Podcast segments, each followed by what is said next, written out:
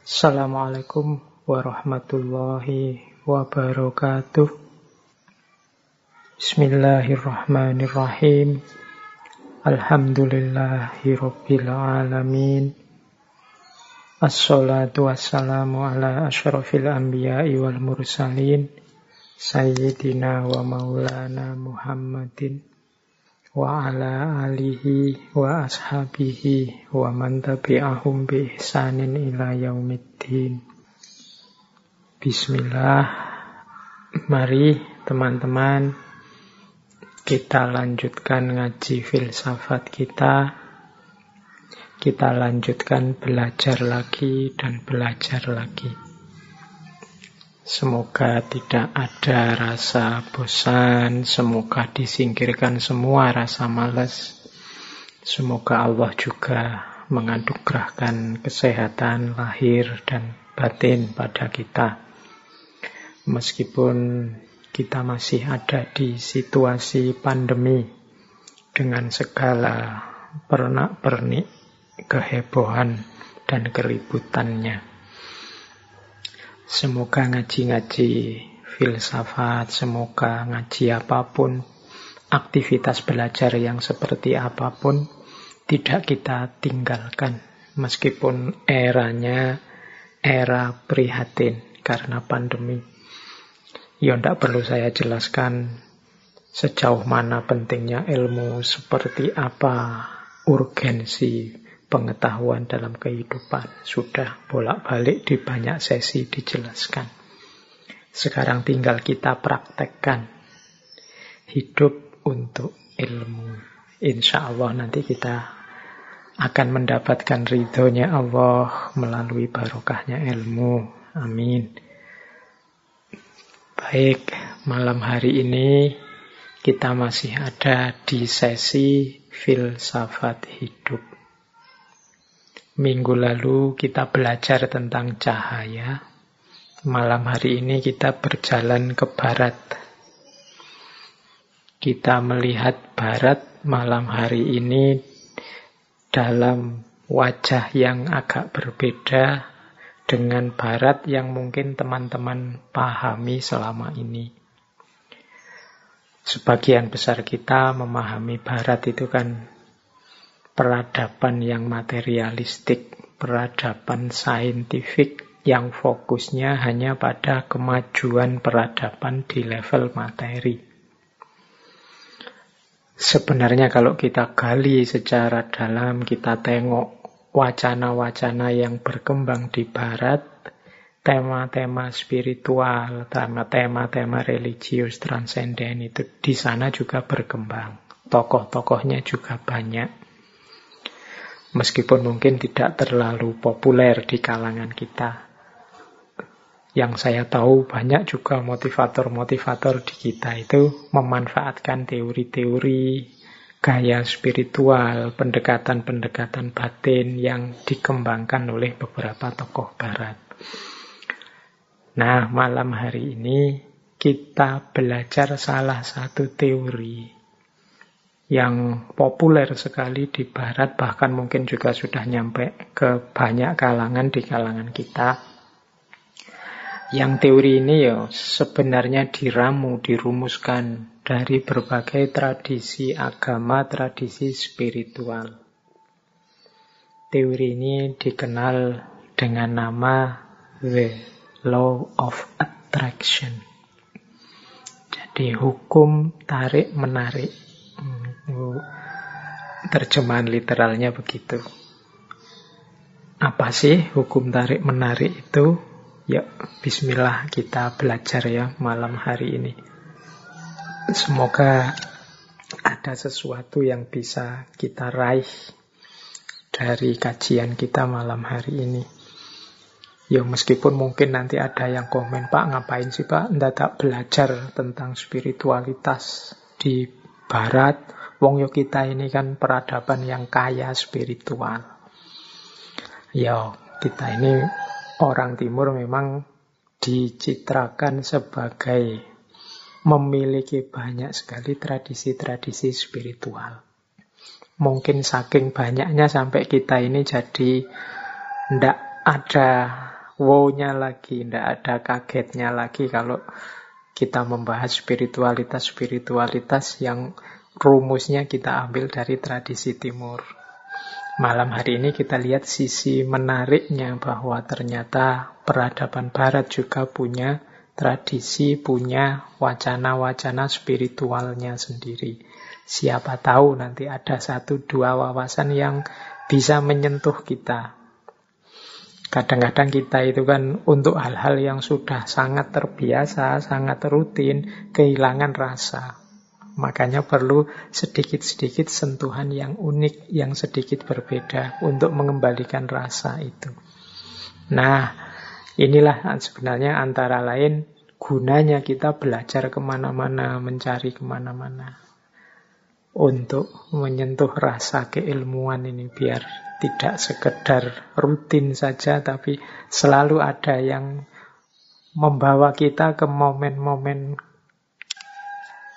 ketakjuban, momen-momen wow, momen-momen kalau bahasa barat momen-momen eureka, momen-momen kita kaget, wah ternyata selalu ada yang baru, ternyata ada yang berbeda meskipun dengan kandungan makna yang sama. Baik, bismillah kita mulai Law of Attraction.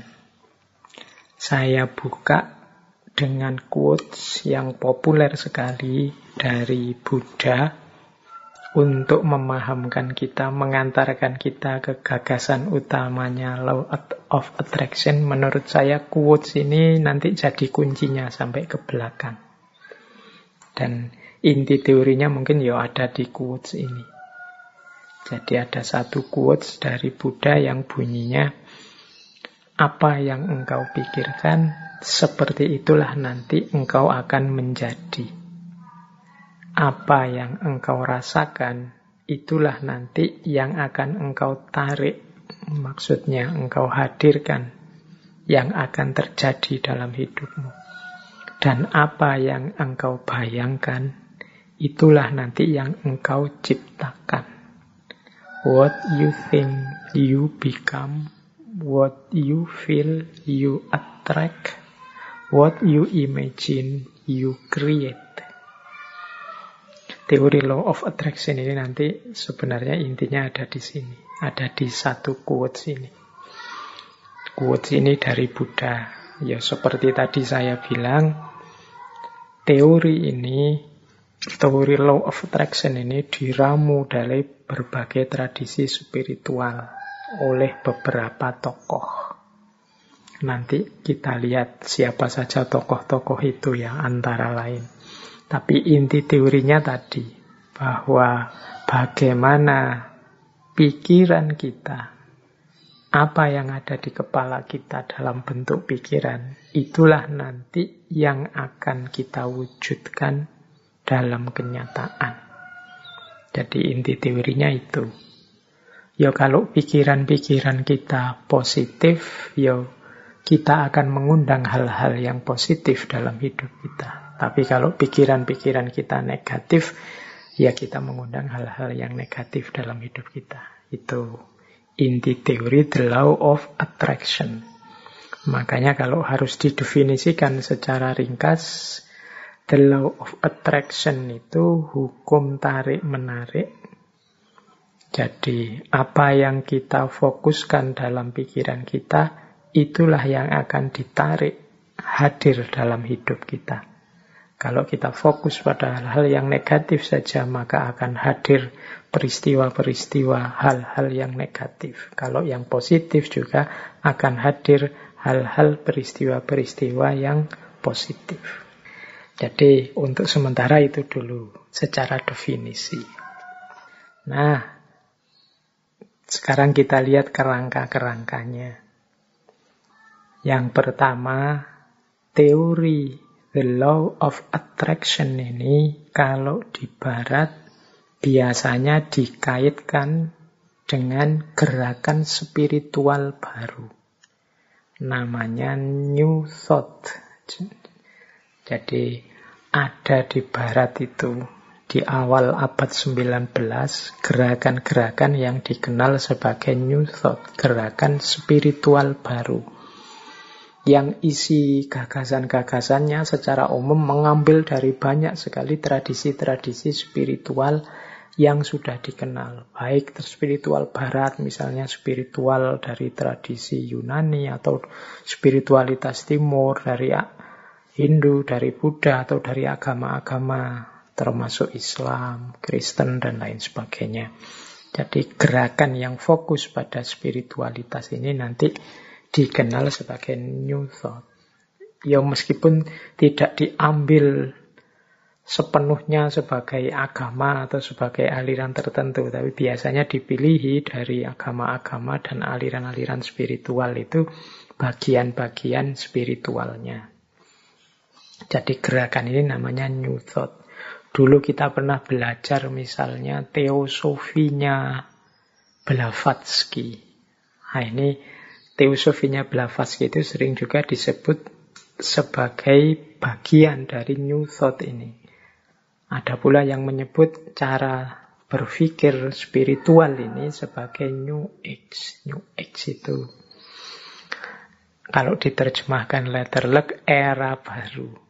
Jadi ya era baru bagi Barat. Kalau di kita di Timur mungkin ya sudah kenyang dengan konsep-konsep teori-teori spiritual. Sampai-sampai kita tidak pede.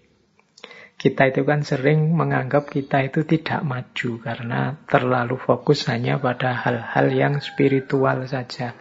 Tidak memperhatikan kemajuan peradaban di level materi dan fisik seperti di barat. Ini Fenomenanya terus jadi unik. Banyak di antara kita yang kiblatnya ke barat, sementara orang baratnya sendiri banyak di antara mereka yang sekarang ingin berjalan menuju kita.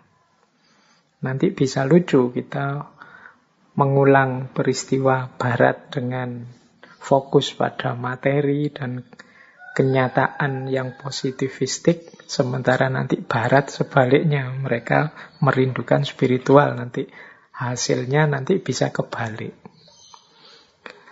Ya, saya contohkan mudah ya, beberapa kali saya lihat misalnya dalam pertunjukan wayang, gamelan, mungkin musik itu kan banyak beberapa person dari barat yang belajar dalang, belajar gamelan, belajar musik kita, cara hidup kita, dan macam-macam. Sementara kebalikannya, di kita juga banyak yang terpesona barat. Dan ingin niru banyak aspeknya dari barat. Oke. Nah, jadi the law of attraction itu konteksnya seperti itu. Berawal dari kerinduan spiritualitas barat, maka mereka menggali banyak sekali khazanah-khazanah spiritual, muncul aliran namanya New Thought. Atau kadang-kadang ada juga yang menyebut gaya ini adalah New Age. Tadi saya sebut tokohnya misalnya Helena Blavatsky. Atau nama lain yang sering disebut juga sebagai pelopornya New Thought ini Phineas Kimby atau Prentice Mulford. Atau kalau khusus untuk The Law of Attraction ini mungkin teman-teman pernah mendengar misalnya nama Napoleon Hill. Atau yang bukunya populer sekali di Indonesia judulnya The Secret Ronda Birni. Ini penulis, jurnalis, produser televisi dari Australia yang aktif sekali, intensif sekali menyebarkan gagasan-gagasan The Law of Attraction ini baik lewat acara-acara TV-nya maupun bukunya yang kalau di Indonesia jadi bestseller itu yang judulnya The Secret. Jadi itu kerangkanya itu. Ya, kalau dari sisi kerangka framework konsep atau aliran spiritualnya ya ada yang menyebut the law of attraction ini campuran antara hermetisme. Hermetisme ini aliran spiritual yang ada di Yunani kuno. Kemudian ada juga transcendentalisme konsep spiritual, agama-agama, konsep-konsep tokoh sufi kalau dalam Islam, tokoh-tokoh spiritual, Buddhisme, Hinduisme, dan lain sebagainya. Ini diramu, kemudian salah satunya muncullah teori the law of attraction. Yang pertama itu. Yang kedua, law of attraction ini merupakan salah satu world view pandangan dunia di antara banyak pandangan dunia spiritual yang lain.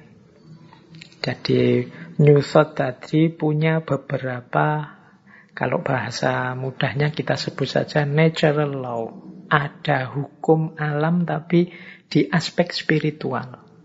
Selama ini kita ngertinya hukum alam itu kan aspek fisiknya. Jadi natural law itu bayangan kita selama ini sesuai teori yang kita pahami selama ini itu ya hukum alam yang eksakta ya. Kayak matahari terbit dari timur kemudian apalagi bulan mengelilingi matahari dan macam-macam air kalau direbus 100 derajat dia mendidih dan lain sebagainya. Natural law yang eksak. Tapi ini hukum alam yang metafisik bukan hukum alam yang fisik nanti ada kita tengok beberapa termasuk natural law ini eh, termasuk law of attraction ini jadi Ciri pertama dia New Thought, ciri kedua dia Natural Law. Tapi Natural Law yang metafisik. Yang ketiga, Natural Law ini punya gagasan kalau bahasa filsafatnya mind over body. Jadi mind over body ini pikiran yang menguasai tubuh yang rohani lebih penting daripada jasmania. Ini kalau di kita pandangan ini biasa sekali. Kita belajar mistisisme, kita belajar tasawuf itu asumsi besarnya adalah mind over body. Yang rohani itu yang esensial. Sementara yang jasmani ini sifatnya parsial temporal. Nah kalau di barat tapi ini wacana yang luar biasa karena barat modern itu kan sering melihat dunia ini di aspek materinya saja. Makanya teori-teori sains itu sering disebut positivistik. Positivistik itu hanya percaya pada yang ada faktanya dan yang masuk akal saja. Kalau tidak ada faktanya, tidak percaya. Kalau tidak masuk akal, tidak percaya. Nah, itu ini pandangan kebalikan dari mind over body. Dia butuh fakta dulu, butuh kenyataan dulu baru percaya. Ya kalau teman-teman sering posting di medsos terus teman mau menyampaikan sesuatu terus kalian balesnya kalau ndak ada fotonya atau ndak ada videonya ndak percaya. Ndak ada fotonya berarti hoax. Nah, butuh fakta dulu, butuh bukti nyata dulu baru percaya. Ini sebenarnya tradisi modern yang dikenal sebagai positivistik. Misalnya tentang yang goib-goib. Kita tidak percaya dulu sama yang goib-goib sebelum ada faktanya. Oh, itu kalau kita orang yang beragama agak kesulitan menggunakan logika ini. Karena keimanan kita itu isinya ya sebagian besar hal-hal yang metafisik. Yang tidak bisa diakses langsung oleh panca indera. Jadi kalau kita punya pandangan body over mind, wah susah kita. Jangan-jangan ini yang membuat kadang-kadang hari ini kan kita banyak ini membawa kamera ke kuburan-kuburan, bahwa ingin membuktikan ada yang gaib bener, ada hantu bener apa enggak, ada jinnya bener apa enggak. Itu kan karena kita ingin membuktikan bahwa di situ secara fisik bisa difoto atau bisa digambar tentang manifestasi yang goib-goib itu. Ya namanya goib ya susah sebenarnya dicari fakta fisiknya, wong dia karakternya metafisik. Tapi kan kita menuntut terus bukti fisik. Nah ini jangan-jangan memang paradigm kita, paradigma berpikir kita, paradigma yang body over mind. Jadi nuntut fakta nyata dulu sebelum percaya. Ini agak berat bagi kalangan agamawan. Nah di barat mulai ada kesadaran mind over body. Termasuk munculnya the law of attraction ini. Kita lanjutkan. Silahkan ambil nafas sebentar. Nah, kita lihat lagi ya tadi yang tentang natural law tadi.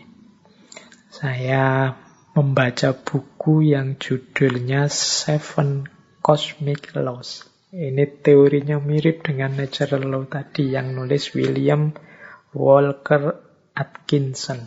Saya jelaskan sebentar natural law versi para spiritualis barat ini. Nanti mungkin teman-teman ada kesempatan untuk membandingkannya dengan spiritualitas timur. Termasuk mungkin juga spiritualitas Islam. Yo, malam hari ini kita belajar beneran. Siapa tahu ada kebijaksanaan-kebijaksanaan spiritual dari barat yang bisa menggugah kita semakin jadi orang yang baik. Nah, seven cosmic law. Ini sebelum masuk spesifik ke arah the law of attraction. Law of attraction itu salah satunya saja. Sebenarnya ada, kalau menurut William Walker Atkinson, ada tujuh hukum semesta. Oh, istilahnya kan kosmik. Jadi alam semesta ini ada tiga rumusan hukumnya. Yang pertama apa? Yang pertama ada the law of vibration. The law of vibration itu segala sesuatu itu bergetar. Tidak ada yang diam. Getaran-getaran dalam frekuensi yang sama akan saling menarik. Kegembiraan akan menarik kegembiraan yang lain. Nah, fokuslah secara konsisten terhadap pikiran tertentu, maka akan menarik getaran yang sama. Jadi the law of vibration itu kita ini bergetar terus.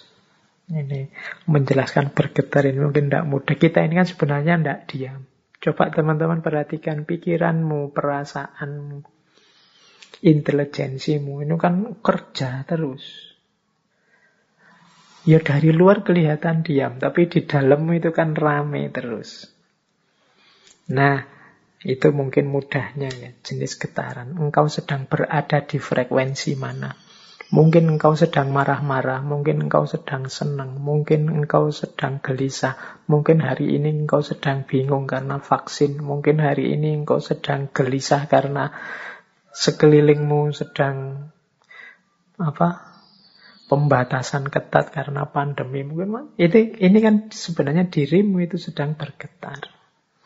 Nah, the law of vibration itu vibrasi yang sama akan saling menarik atau akan menggetarkan energi atau menggetarkan vibrasi yang dekat dengan dirinya. Jadi kalau kita gembira, sekeliling kita akan hawanya gembira.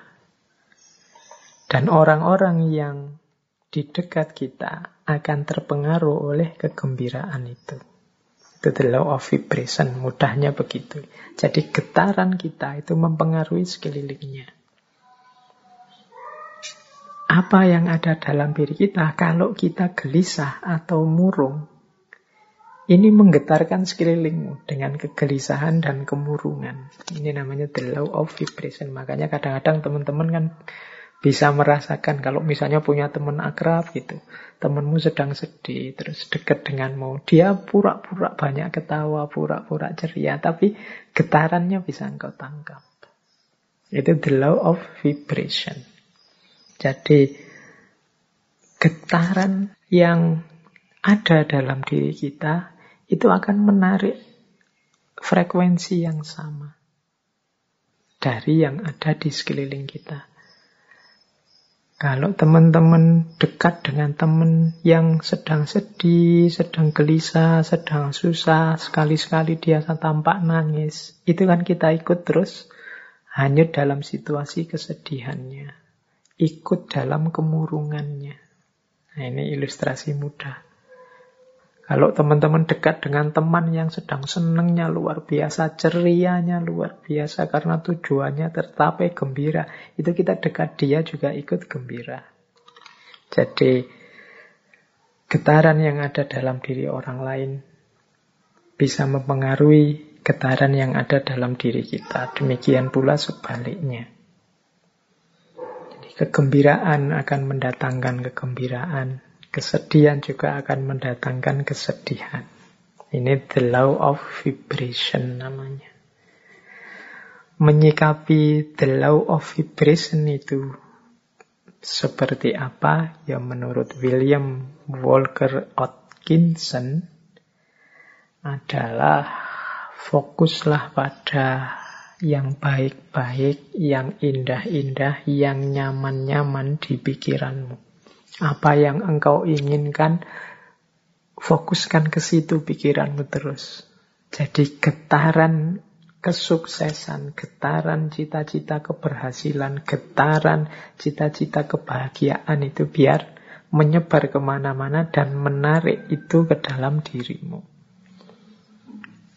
Yaitu, ayo mikir yang positif-positif saja. Ayo menginginkan yang baik-baik saja. Ayo mengharapkan yang nyaman-nyaman saja, yang damai-damai saja.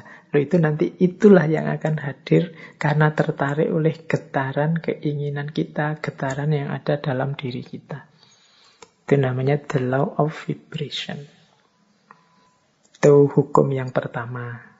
Jadi Carilah frekuensi yang bagus, getaran yang bagus dalam dirimu. Dan hidupkan itu biar mempengaruhi sekelilingmu. Yang pertama itu cosmic law yang kedua, the law of relativity. Dalam hidup ini berlaku hukum relativitas. Relativitas mungkin tidak persis sama seperti relativitasnya Einstein. Tapi relativitas di sini adalah mudahnya begini. Tidak ada sesuatu yang bisa kita pahami sampai kita hubungkan dengan sesuatu yang lain. Apakah itu tentang sifat, nilai, kualitas, atau artinya sesuatu dan lain sebagainya, itu kita akan susah memahami kalau kita tidak menghubungkannya dengan yang lain. Itu namanya the law of relativity. Yo ilustrasi mudahnya, misalnya sampean mau menilai saya Pak Faiz itu wajahnya seperti itu. Itu masuk kategori ganteng apa jelek. Itu kan susah kamu jawab, eh. mungkin ya sungkan barang, tidak berani ngomong. Tapi mudahnya itu kalian ngerti saya cakep apa jelek itu kan ketika dibandingkan, dihubungkan dengan yang lain. Mungkin dengan wajahnya orang lain. Kalau dihubungkan dengan yang lebih cakep, ya saya tidak ada apa-apanya. Tapi kalau mau kamu cari yang lebih drop jauh, lebih jelek, mungkin saya yang masuk kategori ganteng. Itu the law of relativity. Indonesia ini negara yang nyaman, maju atau negara yang terbelakang, mundur. Itu jawabmu mesti susah karena parameter bisa macam-macam orang bikin. Mudahnya apa? Relatif, relate kan dengan sesuatu yang lain. Jadi jawabannya mestinya ya kalau dihubungkan dengan negara ini ini kita masih terbelakang. Tapi kalau kita sambungkan dengan negara ini ini ya masih lumayan. Kita masih tergolong lebih maju. Itu namanya the law of relativity. Jadi ini hukum alam yang kedua. Nah, maksudnya apa William Walker ini menunjukkan the law of relativity? Ya, hendaknya kita ini selalu menghubungkan situasi yang kita alami dengan yang lebih buruk atau lebih kurang atau di bawah kita. Tujuannya apa? Biar kita bersyukur. Semua kegelisahan-kegelisahan, ya enggak, mungkin tidak 100% lah. Sebut saja 90% kegalauan, kegelisahan kita hari ini, itu muncul karena kita merelasikan diri dengan sesuatu yang lain, yang lebih tinggi, lebih bagus, lebih sukses, lebih... Pokoknya lebih segalanya dari kita. Akhirnya kita tidak mampu untuk bersyukur. Mau bersyukur itu lebih berat karena kita melihat hidup kita ini serba kurang, serba kurang, serba kurang. Kita salah mencari relasi, menghubungkan diri kita dengan apa. Karena tiap hari mungkin engkau melihatnya artis siapa atau melihatnya tokoh siapa atau kiblatmu orang besar siapa itu terus orang kaya siapa itu terus orang sukses siapa itu terus. Sehingga ketika menengok dirimu yang lahir hanya pesimisme pesimisme underestimate merasa betapa tidak berharganya dirimu dan lain sebagainya akhirnya tidak bisa bersyukur Nah, untuk bisa bersyukur, ingatlah the law of relativity tadi. Kalau engkau mau melihat yang lebih bawah darimu, masih banyak. Ada mahasiswa yang sumpek sekali karena semester akhir belum punya pacar misalnya. Dia lupa bahwa dia jadi mahasiswa itu aja sudah kelebihan yang luar biasa benchmarknya mungkin temennya. Benchmark itu tempat dia mengukur, tempat dia merelasikan diri itu temennya yang sudah punya pacar. Tapi dia lupa, dalam dirinya ada banyak kelimpahan, ada banyak kelebihan. Dia sibuk hanya satu kekurangan ini. Ini biasanya karena salah merelasikan diri. Akhirnya susah bersyukur. Nah, itu Hukum alam yang kedua, law of relativity. Ayo untuk banyak hal, ya tidak untuk semua hal ya, untuk beberapa hal, law of relativity ini kita pakai ya untuk yang baik-baik, sholat, ibadah, untuk tekun belajar, nah, kita ambil yang level tinggi biar kita semangat untuk meniru yang baik-baik. Tapi untuk hal-hal tertentu kita ambil standar yang lebih di bawah kita sehingga kita tidak lupa untuk bersyukur. Nah, yang ketiga, the law of cause and effect. Hukum sebab akibat. Kalau ini saya tidak perlu menjelaskan ya, kalau dalam Islam ya ada famaya amal miskola dzarratin khairoyaroh wa maya amal miskola dzarratin syarroyaroh. Ada aksi, ada reaksi. Ada sebab, ada akibat. Maka menghadapi hukum yang semacam ini, marilah kita ciptakan dalam hidup ini sebab yang baik-baik saja sebab-sebab yang produktif, yang sukses, yang unggulan, sehingga kita mendapatkan akibat juga yang sukses, yang unggulan. Jadi karena ada sebab, ada akibat.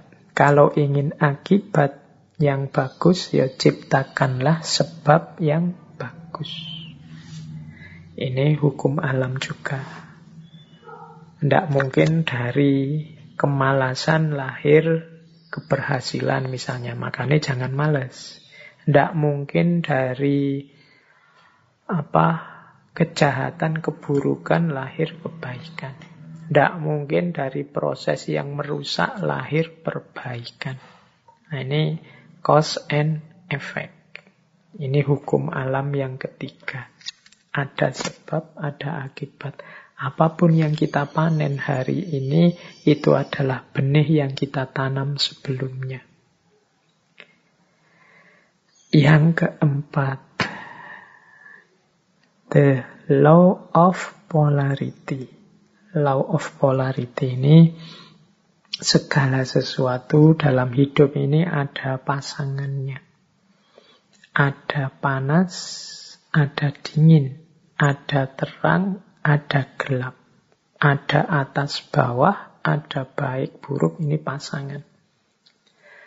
Pasangan ini sifatnya saling mengadakan. Saling mengadakan, ya kalau ndak ada buruk, yang baik juga ndak akan ada.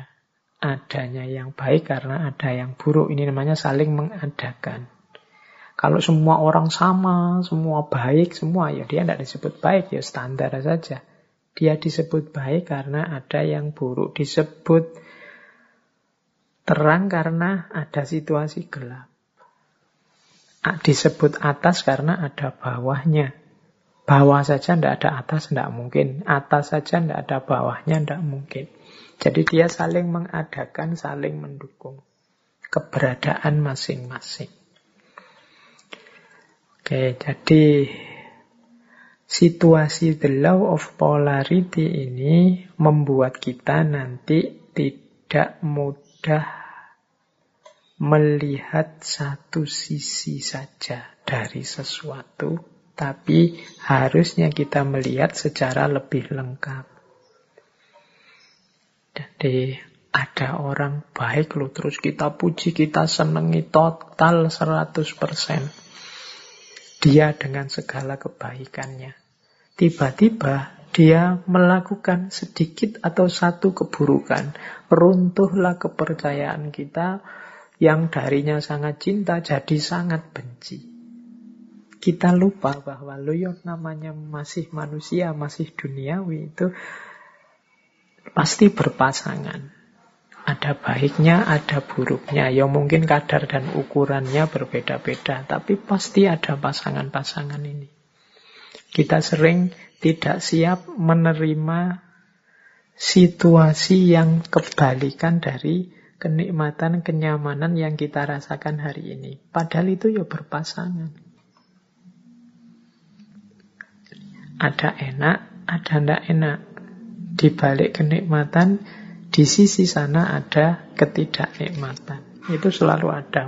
Minggu depan insya Allah kita perdalam the law of polarity ini di falsafah hidup yin yang.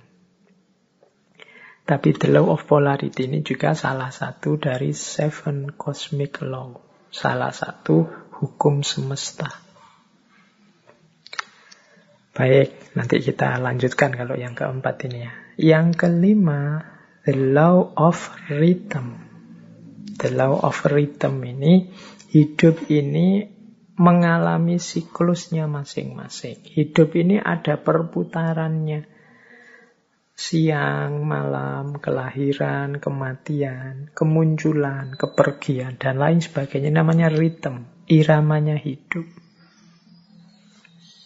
Nah, segalanya ada awalnya, ada akhirnya. Ini the law of rhythm.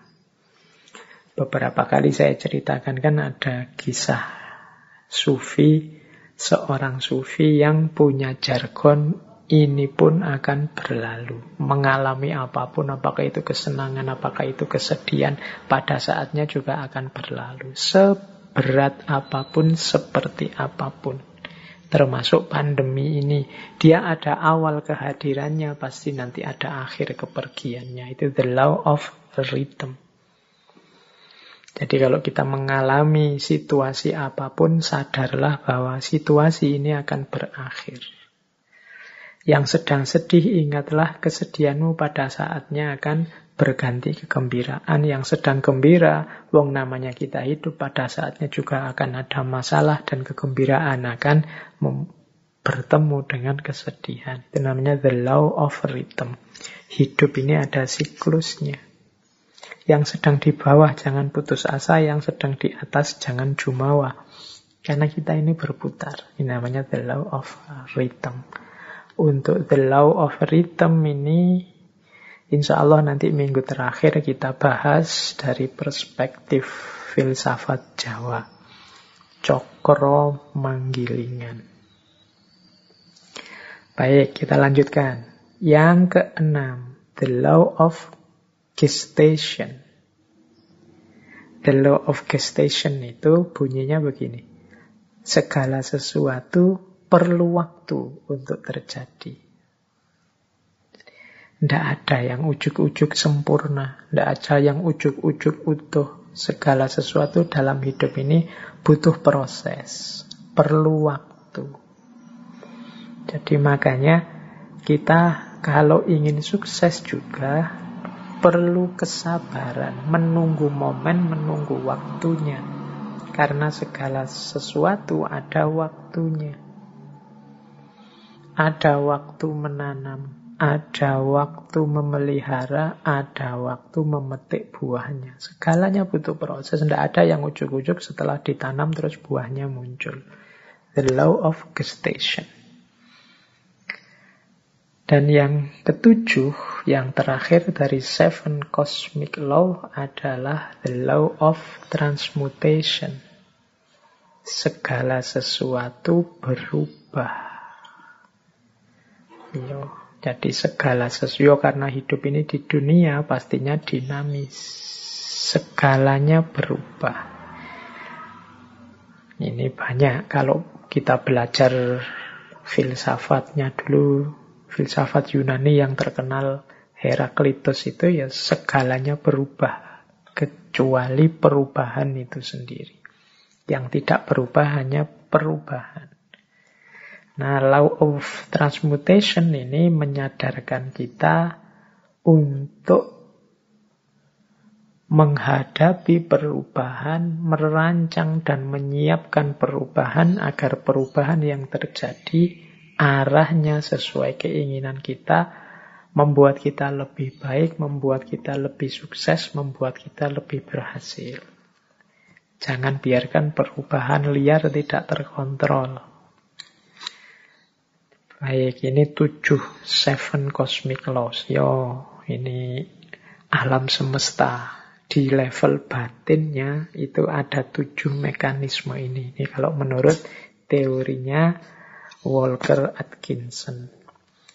Nah ini pengantar untuk tadi kalau ada yang tanya Pak, natural law tadi katanya law of attraction ini bagian dari natural law ya karena kayak tadi unsur natural law yang law of vibration, kemudian law of cause and effect atau law of transmutation ini kan bisa mengimplikasikan law of attraction. Baik, kita masuk sekarang ke law of attraction-nya sendiri. Basic prinsip, basic principles, prinsip-prinsip dasarnya law of attraction itu di catatan saya secara umum ada empat. Yang pertama, apa yang engkau pikirkan, itulah yang engkau dapatkan. Yang kedua, pikiranmu menentukan bagaimana hidupmu. Yang ketiga, pikiran yang positif akan mendatangkan kehidupan yang positif. Dan yang keempat, pikiran yang negatif akan mendatangkan kehidupan yang juga negatif. Berarti law of attraction ini pertama-tama menyarankan kita untuk memperhatikan apa yang ada di pikiran kita. Isinya apa saja? Apakah isinya hal-hal yang positif ataukah isinya hal-hal yang negatif? Kalau isinya hal-hal yang positif, insya Allah hidup kita juga akan berwujud positif. Kalau isinya hal-hal yang negatif, ya wajahnya hidup kita adalah hidup yang negatif. Nah ini masing-masing kita yang bisa ngerti, coba ditengok deh. Atau mungkin manifestasi pikiran kita hari ini mungkin di status-status yang kita buat obrolan-obrolan dengan teman-teman kita hari ini. Coba kita muhasabahi, kita refleksi banyak positifnya atau banyak negatifnya. Makanya agama itu menyuruh kita serba husnudzon. Jangan suudzon. Husnudzon itu berarti mengisi pikiran dengan yang positif-positif. Maka hidup kita warnanya juga sesuai isi pikiran kita. Karena husnudzon ya hidupnya jadi husn. Husn baik. Kebalikannya kalau suudzon hidupnya juga akan termanifestasi jadi su pikirannya jelek, terus pikirannya negatif, terus curiga, terus ya sudah, hidupmu adalah hidup yang warnanya penuh kecurigaan. Hidup penuh kecurigaan itu kan hidup yang gelisah. Dari mana kegelisahan itu muncul? Engkau sendiri yang menciptakan. Dengan ke tadi, prasangka burukmu tadi. Coba tadi kamu prasangka baik, hidupmu jadi tenang. Dari mana ketenangan itu datang? Ya engkau ciptakan sendiri tadi, karena engkau suudzon. Ya bayangkan ya mudahnya, misalnya kalian apa wis mau naik kendaraan umum, naik bis apa kereta. Itu kalau pikiranmu serba prasangka buruk, jangan-jangan nanti dicopet, jangan-jangan nanti di tengah jalan ketika apa keretanya tabrakan mogok, jangan-jangan oh pikirannya jelek terus. Maka kalian tidak akan bisa menikmati perjalanan. Sepanjang jalan mungkin kamu gelisah ini, jangan-jangan nabrak, jangan-jangan nanti ketemu orang jahat, jangan-jangan tidak tenang perjalananmu. Dari mana ketidaktenangan itu datang? Ya kamu awali dari pikiranmu sendiri tadi. Tapi coba engkau husnudon jadi pikiran yang bersih, tidak curiga, yakin dengan kenyamanan, keamananmu, ya perjalananmu nyaman. Tadi kalau di rumus teori vibrasi tadi, ya kenyamanan, keamananmu akan menarik sekelilingmu, frekuensinya juga jadi nyaman, jadi aman. Tapi kecurigaan, kegelisahanmu juga akan melahirkan kecurigaan, kegelisahan di sekelilingmu. Hidupnya jadi tidak nyaman. Nah ini basic prinsipnya, mudahnya penjelasannya begitu. Jadi kalau kita isinya negatif-negatif saja, ya energi negatif yang kita tarik dalam hidup. Pandemi ini kan melahirkan jutaan gagasan negatif. Mungkin lebih dari itu saya sebutnya jutaan, jangan-jangan puluhan juta atau ratusan juta seluruh dunia. Bayangkan energi negatif yang lahir dari jutaan pikiran yang negatif. Sakitnya sama. Tapi kalau kita hadapi dengan optimis atau dengan pesimis, itu kan kesannya, rasanya beda. Itu the law of attraction. Semakin negatif isi pikiran kita, ya semakin keruh hidup kita. Asalnya ya kita sendiri yang mengundang kekeruhan itu. Eh, makanya ada dari Napoleon Hill. Napoleon Hill ini juga tokoh spiritualis yang sering juga menulis buku-buku coraknya self improvement atau self help. Dia bilang begini, Keep your mind fixed on what you want in life, not on what you don't want. Ini beliau ngasih tips. Simpanlah di kepalamu, isi saja dengan apa yang engkau inginkan, bukan apa yang tidak engkau inginkan. Contohnya misalnya tadi ya mau naik kendaraan umum, kereta atau pesawat. Niatnya apa? Saya naik pesawat semoga aman. Ini lebih positif daripada saya niat naik pesawat semoga tidak tabrakan. Nah ini kata-kata tidak tabrakan ini oleh Napoleon Hill disebut negatif. Jadi mending kita pakai kalimat yang positif untuk menghadirkan tadi energi dan vibrasi yang positif. Disimpanlah hal-hal yang positif di kepala, bukan hal yang negatif. Begitu kita, misalnya hari ini ada pandemi, ya mari kita berdoa semoga kita sehat. Bukan fokus pada semoga penyakitnya tidak menyerang kita. Itu ada tidaknya. Tidak itu mudahnya didefinisikan sebagai negatif. Nah, negatif-negatif ini ya akan berkumpul energinya di sekeliling kita. Jadi lebih baik menggunakan kalimat yang positif. Insya Allah Indonesia akan berhasil mengatasi pandemi ini. Insya Allah upaya yang dilakukan pemerintah akan sukses. Nah, ini menghindari kalimat-kalimat yang negatif. Jangan-jangan meskipun sudah begini masih belum sukses. Jangan-jangan masih ah itu kalimat-kalimat kekhawatiran, kalimat-kalimat negatif akan berpengaruh. Jadi kuncinya the law of attraction itu hindari pikiran-pikiran negatif, hindari pernyataan-pernyataan yang negatif. Karena itu akan menjadi kunci hadirnya energi-energi yang negatif di sekeliling kita. Itu ada quote juga yang saya bawa dari Henry Ford. Teman-teman mestinya kenal tokoh ini. Ini berhubungan dengan otomotif ini. Henry Ford. Ada quote yang terkenal sekali dari Henry Ford ini. Whether you think you can or you can, either way you are right. Apakah engkau menganggap dirimu mampu atau tidak? Dua-duanya benar. Kita akan sering menggunakan kalimat-kalimat yang mengekspresikan ketidakmampuan diri. Aku ndak bisa baca loh, aku ndak cakep loh, aku ndak bisa ngomong di depan publik loh, aku ndak bisa menari, aku ndak bisa berenang, aku ndak bisa menyanyi.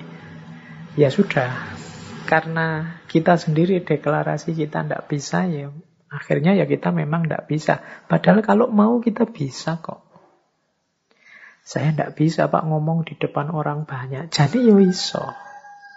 Cuma karena sudah merasa tidak bisa ya selesai dengan ketidakbisaanmu. Saya tidak bisa pak kalau harus menyanyi itu. Saya menyanyi itu trauma sekali. Mungkin ya bisa. Kalau kamu mau belajar tetap bisa. Semua orang mungkin ya bisa nyanyi. Cuma ya karena ndak mau saja akhirnya ya memang ndak bisa beneran.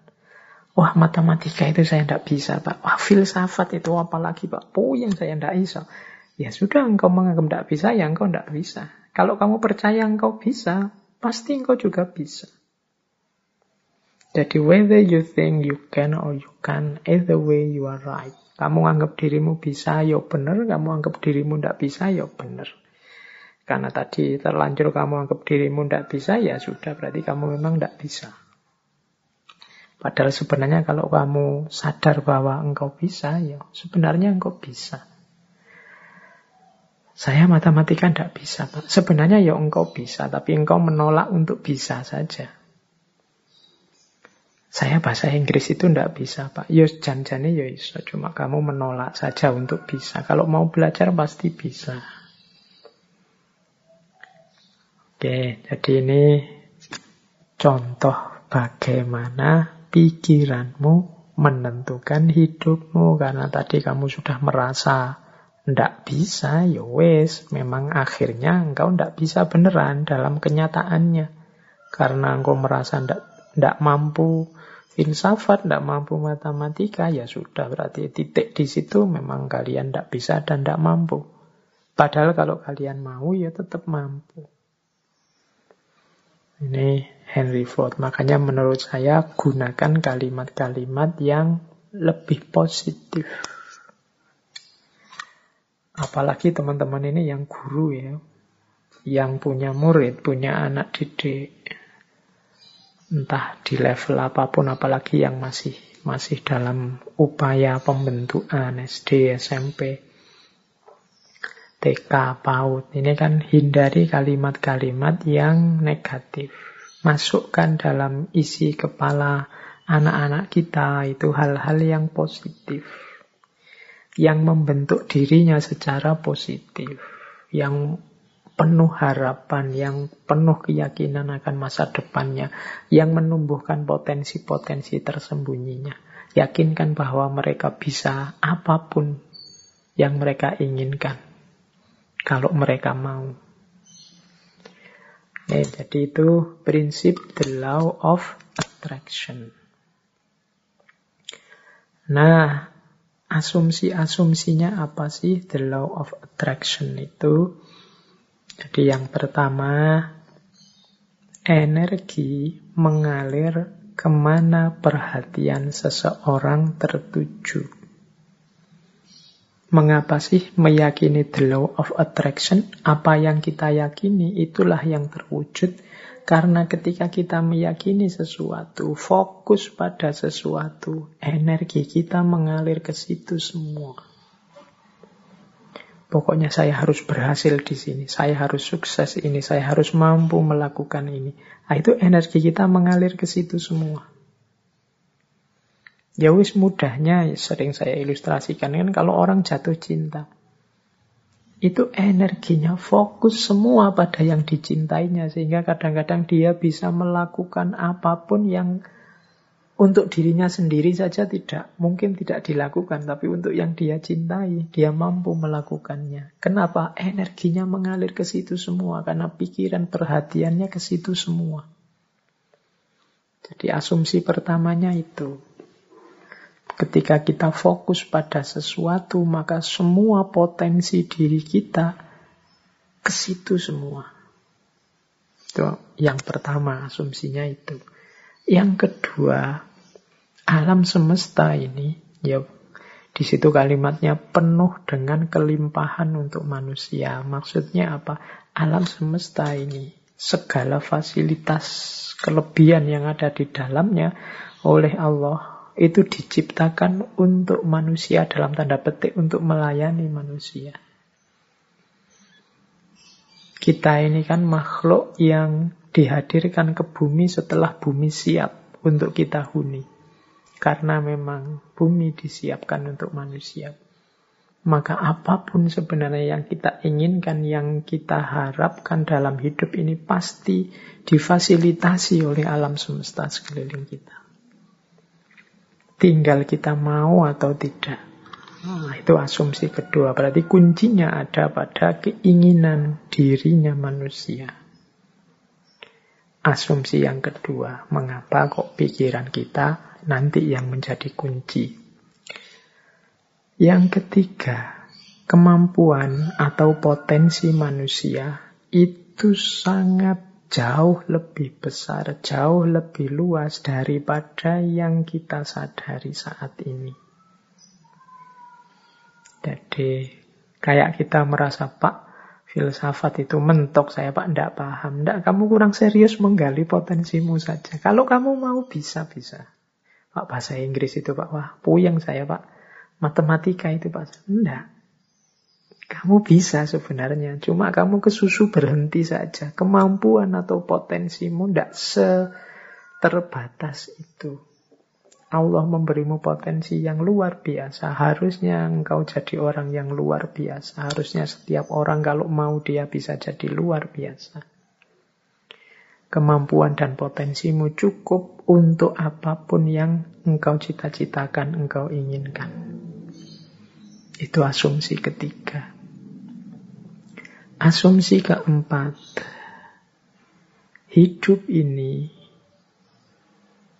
tujuan dan isinya tergantung pada keputusanmu sebagai manusia. Jadi kita ini, kalau bahasanya agama, kita ini khalifahnya. Wajahnya hidup ini tergantung kita. Termasuk hidup kita ini ingin jadi apa, ingin seperti apa. Kuncinya di kita sendiri. Dan pilihan-pilihan hidup itu tidak terbatas. Pak saya ini anak desa, bapak saya cuma tani, berarti ya cita-cita paling tinggi paling saya bisa itu. Enggak ya, kalau kamu matok rendah itu cita-citamu ya ndak jauh-jauh dari situ. Panjang setinggi mungkin. Pilihan banyak, ndak terbatas. Wawasanmu harus luas. Jadi pilihan hidup itu banyak, silahkan engkau pilih. Kuncinya ada pada dirimu sendiri. Engkaulah yang menciptakan kehidupanmu. Jadi rentetan asumsi ini, energi itu mengalir fokusmu ke mana tertuju. Kalau engkau fokus hanya pada hal-hal itu yang sepele-sepele, yang biasa-biasa saja, ya hidupmu akan terbentuk secara sepele dan biasa-biasa saja. Tapi kalau engkau fokus pada hal-hal besar yang luar biasa, ya hidupmu akan terbentuk secara luar biasa. Jangan takut, alam semesta pasti menyediakan semua fasilitas yang engkau butuhkan. Kuncinya hanya ada pada dirimu mau atau tidak, siap menggali kemampuanmu sendiri atau tidak, berani memilih memutuskan atau tidak. Apa pun yang engkau putuskan, engkau pasti mampu mewujudkan dan alam semesta akan membantumu dan energimu akan fokus ke sana untuk melahirkannya. Ini asumsi-asumsinya dari the law of attraction.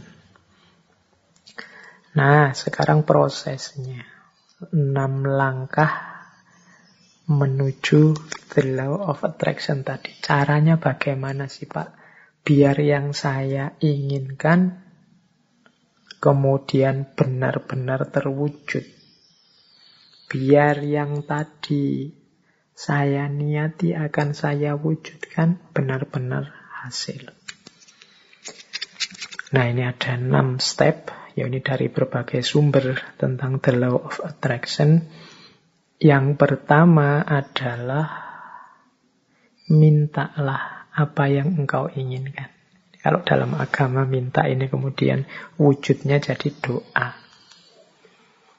Atau mungkin dalam bahasa yang berbeda kadang orang pakai kalimat mimpilah. Beranilah bermimpi.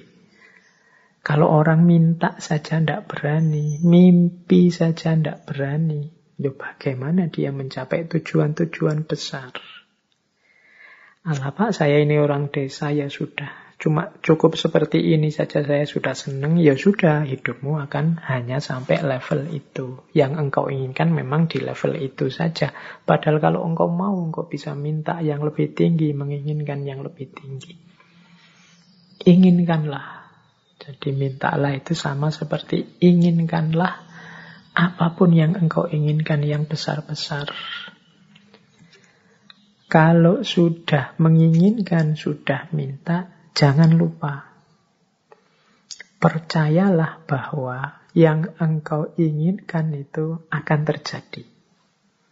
Nah, ini ini yang kadang-kadang kalau dibaca sepele tapi dijalankan berat. Keyakinan. Saya sering menyatakan kita itu kalau berdoa kadang setengah-setengah. Setengah-setengah dalam arti kita sendiri tidak yakin dosa, doa ini akan dikabulkan. Jadi wong kita sendiri tidak yakin bahwa keinginan kita akan terkabul. Ya wes. Tidak akan wujud wong kita sendiri tidak yakin. Kalau kita yakinnya 50% ya wujudnya mungkin ya hanya 50% nanti buahnya. Jadi ini bagian dari the law of attraction adalah keyakinan kita, kemantapan hati kita.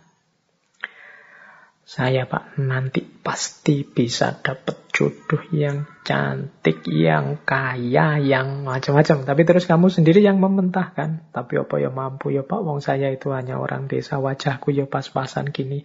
Ya mesti raiso pak. Ya sudah, kamu sendiri pesimis gitu ya tidak akan wujud. Engkau sendiri yang mementahkan doamu, engkau sendiri yang mementahkan keinginan-keinginanmu. Ya alam semesta sekelilingmu, kemampuan potensi besar dalam dirimu yang tidak akan keluar. Kamu sendiri tidak yakin. Kalau engkau yakinnya 50%, ya keluarnya 50%. Jadi yang kedua percayalah, yakinlah bahwa apa yang engkau minta pasti akan terwujud. Nah, yang ketiga, yang ketiga ini siapkan dirimu untuk menerima kesuksesan sebagaimana yang engkau minta. Ya kan? Yo kalau engkau minta, Pak, saya punya tujuan lulus kuliah yang paling cepat. Saya ingin lulusnya saya paling awal dengan nilai paling tinggi. Lalu kamu harus menciptakan dirimu sejak sekarang sebagai orang yang siap sebagai mahasiswa yang lulus tercepat terbaik. Kalau engkau bercita-cita punya kayak tadi ya, meskipun artifisial, punya istri cantik, punya istri kaya, punya istri luar biasa, ya Bersiaplah ciptakan dirimu sebagai orang yang pantas punya istri cantik, kaya, dan lain sebagainya. Jadi, di antara tandanya bahwa engkau yakin akan terkabul, itu engkau siap-siap untuk menerimanya. Lah kalau engkau tidak siap menerimanya, ya dia tidak akan hadir. Siapkan lahir batinmu untuk menerima anugerah terkabulnya doamu. Tapi kalau engkau tidak siap lahir batin itu ibaratnya wadah. Kalau engkau minta diberi air, misalnya ya siapkan mangkok yang bisa menampung air. Kalau engkau minta diberi beras, ya siapkan kantong yang bisa menampung beras kan itu. Lah kalau engkau tidak siapkan kantongnya, tidak siapkan mangkoknya, air dan beras itu mau ditaruh di mana, ya dia akan lewat begitu saja dalam hidup. Jadi yang ketiga, siapkan dirimu untuk menerima. Mungkin engkau pernah berdoa, sebenarnya doamu itu kabul, tapi engkau tidak siap menerima. Sehingga anugerah itu lewat begitu saja. Teman-teman mungkin pernah dengar cerita atau membaca cerita ya satu ketika ada banjir, kemudian ada orang yang naik ke atas genteng. Menunggu datangnya pertolongan. Dia berdoa, ya Allah, semoga selamatkanlah aku dari banjir ini. Eh, kemudian tiba-tiba datang tim SAR membawa perangkat untuk penyelamatan. Dia mau menyelamatkan dia, dia tidak mau. Tidak, saya menunggu Allah langsung yang menyelamatkan saya, bukan tim SAR. Silahkan lewat saja. Kemudian tim SAR lewat begitu saja, wong dia tidak mau. Sampai hari berikutnya juga begitu. Tim SAR balik lagi, dia tetap tidak mau. Menunggu langsung pertolongannya Allah. Akhirnya dia meninggal. Wong yang tidak cepat-cepat ditulungi. Nah, begitu sampai di akhirat, dia protes sama Allah. Ya Allah, saya berdoa loh. Untuk meminta pertolongan. No, wong aku ini orang soleh.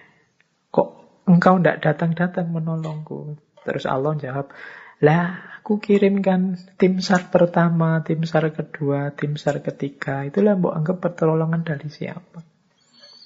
Ya ternyata dia tidak siap untuk menerima pengabulan doanya.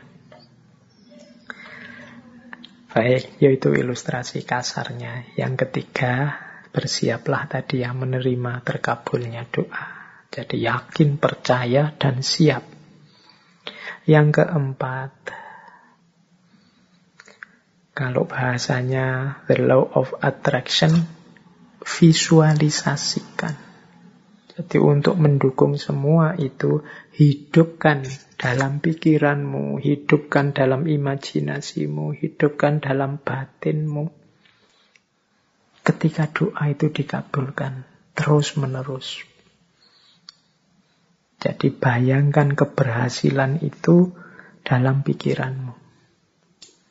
Jadi ini untuk untuk membantu fokus tadi. Kalau dalam agama seandainya berdoa ya untuk membantu biar doanya lebih mantap sepenuh hati. Itu hadirkan keberhasilan yang engkau inginkan dalam pikiranmu, dalam imajinasimu. Terus yang kelima, jadi visualisasikan. Yang kelima, bersyukurlah terhadap apa yang engkau miliki saat ini. Nah, yang kelima ini sehubungan dengan situasimu saat ini, syukurilah. Kalau bahasanya agama, kalau engkau bersyukur, ya nanti akan ditambah. La in syakartum la azidannakum. Jadi kalau engkau bersyukur aku tambah. Orang yang menerima situasi hari ini adalah orang yang siap untuk menerima anugerah selanjutnya. Tapi orang yang tidak terima situasi hari ini, ya dia tidak akan bisa menerima anugerah selanjutnya. Wong dia masih belum puas dengan situasi hari ini. Berarti dia kan masih sibuk dengan yang saat ini. Hidup itu kan kalau bahasa Al-Quran fa'idha farohta fansop kalau sudah tuntas ini ganti yang selanjutnya. Kalau kita sudah puas dengan yang sekarang, berarti kita siap menjemput yang selanjutnya. Kalau kita menerima anugerah-anugerah hari ini, berarti kita siap untuk ditambah lagi anugerah selanjutnya. Kalau kita masih belum puas dengan yang sekarang, ya tidak akan ditambah, wong kita belum puas. Yang sekarang berarti belum beres. Masih kita keluhkan, masih kita komplain, masih kita protes. Jadi yang kelima, jadilah pribadi yang bersyukur. Jadi pribadi yang tidak mudah mengeluh, pribadi yang tidak komplain melulu. Jadi saya terima ya Allah situasi hari ini Mungkin ini karena perbuatan-perbuatanku. Mungkin ada yang baik, ada yang buruk tadi ya. The law of cause and effect itu. Saya syukuri yang baik-baik. Dan aku mohon selanjutnya berikan aku. Nah itu namanya siap menerima anugerah selanjutnya. Dan yang terakhir, untuk mencapai tujuan dari yang kita inginkan, menurut the law of attraction tadi, rencanakan dan usahakan langkah-langkah untuk menarik apa yang engkau inginkan. Orang yang pikirannya fokus pada keinginannya, sangat serius pada cita-citanya, itu pasti dia tidak diam saja. Jadi kelihatan. Jadi bukan orang yang minta terus tidur. Jadi dia minta kalau memang benar-benar ingin terwujud, ya dia akan punya aksi-aksi, punya tindakan-tindakan, baik tindakan-tindakan untuk mewujudkan maupun tindakan-tindakan untuk bersiap menerima hasilnya.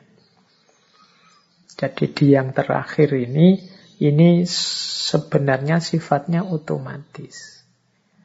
Kalau kita sedang sangat cinta dengan seseorang misalnya, itu tanpa disuruh kan kita akan melakukan banyak hal untuk meraih cintanya. Ini sudah otomatis. Tapi kalau kita tidak terlalu cinta atau setengah-setengah, ya mungkin tidak terlalu serius juga melakukan sesuatu untuk mendapatkan cintanya. Jadi logikanya seperti itu. Kalau kita memang cinta sama Allah, tidak perlu diperingatkan tiap hari, tidak perlu diancam-ancam dengan neraka, tidak perlu diiming-imingi dengan surga. Engkau pasti sudah selalu ingin dekat dengan Allah, melakukan aktivitas apa pun yang membuatmu dekat dengan Allah. Ini otomatis. Jadi ini enam langkah dalam konteks the law of attraction. Mintalah apa yang engkau inginkan. Percayalah bahwa yang engkau inginkan pasti nanti akan terwujud. Persiapkan dirimu untuk mendapatkan apa yang engkau inginkan. Kemudian visualisasikan, bayangkan keberhasilanmu dalam pikiranmu, dalam batinmu. Syukurilah kondisimu saat ini, upayakan sejauh kemampuanmu untuk mewujudkan keinginanmu. Maka alam semesta, Allah akan memberikan anugerahnya mewujudkan keinginanmu. Itulah the law of attraction. Baik, terus saya lanjutkan lagi di antara kuncinya the law of attraction adalah membangun vibrasi yang positif. Jadi kuncinya ada di getaran tadi. Getaran kita harus getaran yang positif. Ada teori yang menyatakan bahwa getaran yang positif itu antara lain adalah kegembiraan, cinta, kebahagiaan, keceriaan, apresiasi, rasa syukur. Nah, ini vibrasi-vibrasi positif yang akan menarik hal-hal yang positif di sekeliling kita. Kalau teman-teman merasa hidupku ini kok surem terus ya, Hidupku ini rasanya kok sumpek terus. Hidupku ini rasanya kok gelisah terus. Jangan-jangan memang kita sendiri yang membangun energi, membangun vibrasi, getaran yang negatif. Getaran negatif itu kemarahan, kekecewaan, frustasi, rasa bersalah, rasa tersakiti, ketakutan, dan lain sebagainya. Itu vibrasi yang negatif. Kalau kita tiap hari diri kita isinya ini saja, ya getaran kita getaran yang negatif dan akan mengundang juga hal-hal yang negatif. Seperti saya contohkan tadi, ketakutan-ketakutan kita yang akan mengundang hadirnya apa yang kita takuti. Demikian juga frustasi, kekecewaan, kemarahan. Ini hal-hal yang negatif. Menciptakan getaran yang negatif, mengundang kenegatifan yang sama ke sekeliling kita. Sebaliknya, kalau kita menghadirkan vibrasi-vibrasi yang positif, kegembiraan, rasa cinta, rasa syukur, keceriaan, penghargaan pada orang lain. Ya yang kita undang dalam hidup kita itu hal-hal yang positif. Jadi mari kita bangun vibrasi dalam diri kita. Ini kita dengan vibrasi yang positif. Hari ini kita sering terjebak dalam vibrasi-vibrasi yang negatif. Mungkin karena isi pikiran kita banyak berkutat dengan hal-hal yang negatif. Atau kita terseret, terdorong oleh negativitas-negativitas di sekeliling kita. Kemarahan, kekecewaan, kegeraman, kejengkelan, ketakutan, rasa tersakiti, ini vibrasi-vibrasi yang negatif. Mari latihan untuk membersihkan ini semua. Saya sering menyampaikan Allah itu menginginkan kehidupan kita di dunia ini kehidupan yang bahagia. Maka marilah kita hidup dengan bahagia. Caranya apa? Yuk kita hadirkan kebahagiaan itu pertama-tama dalam diri kita. Kita tunjukkan rasa syukur kita terhadap aneka anugerahnya Allah selama ini. Ini akan memunculkan hal-hal yang positif dalam diri kita. Baik, kita lanjutkan. Nah, ah, ini materinya masih panjang. Kita ambil nafas sebentar ya. Waktunya sudah mepet. Ini saya agak cepat. Jadi saya membawa beberapa paket wisdom. Jadi paket wisdom yang berhubungan dengan the law of attraction. Jadi pandangan-pandangan kebijaksanaan-kebijaksanaan yang ini menurut saya nyambung dengan the law of attraction. Semoga dengan kuat-kuat yang saya bawa ini, kebijaksanaan-kebijaksanaan yang saya bawa ini, teman-teman bisa lebih mudah menangkap apa sih yang diinginkan oleh law of attraction ini. Baik, saya awali dari kumpulan wisdom yang pertama tentang kekuatan intelijensi. Yang pertama saya ambil dari Mahatma Gandhi. Menurut Gandhi, Manusia tidak lain adalah produk dari pikirannya. Apa yang ia pikirkan, seperti itulah ia menjadi. Oke, ini tadi sudah dijelaskan beberapa di depannya. Jadi kalau isi pikiran kita itu tentang yang keras-keras, yang brutal-brutal, yang jahat-jahat, ya seperti itu nanti kehidupan kita terbentuk.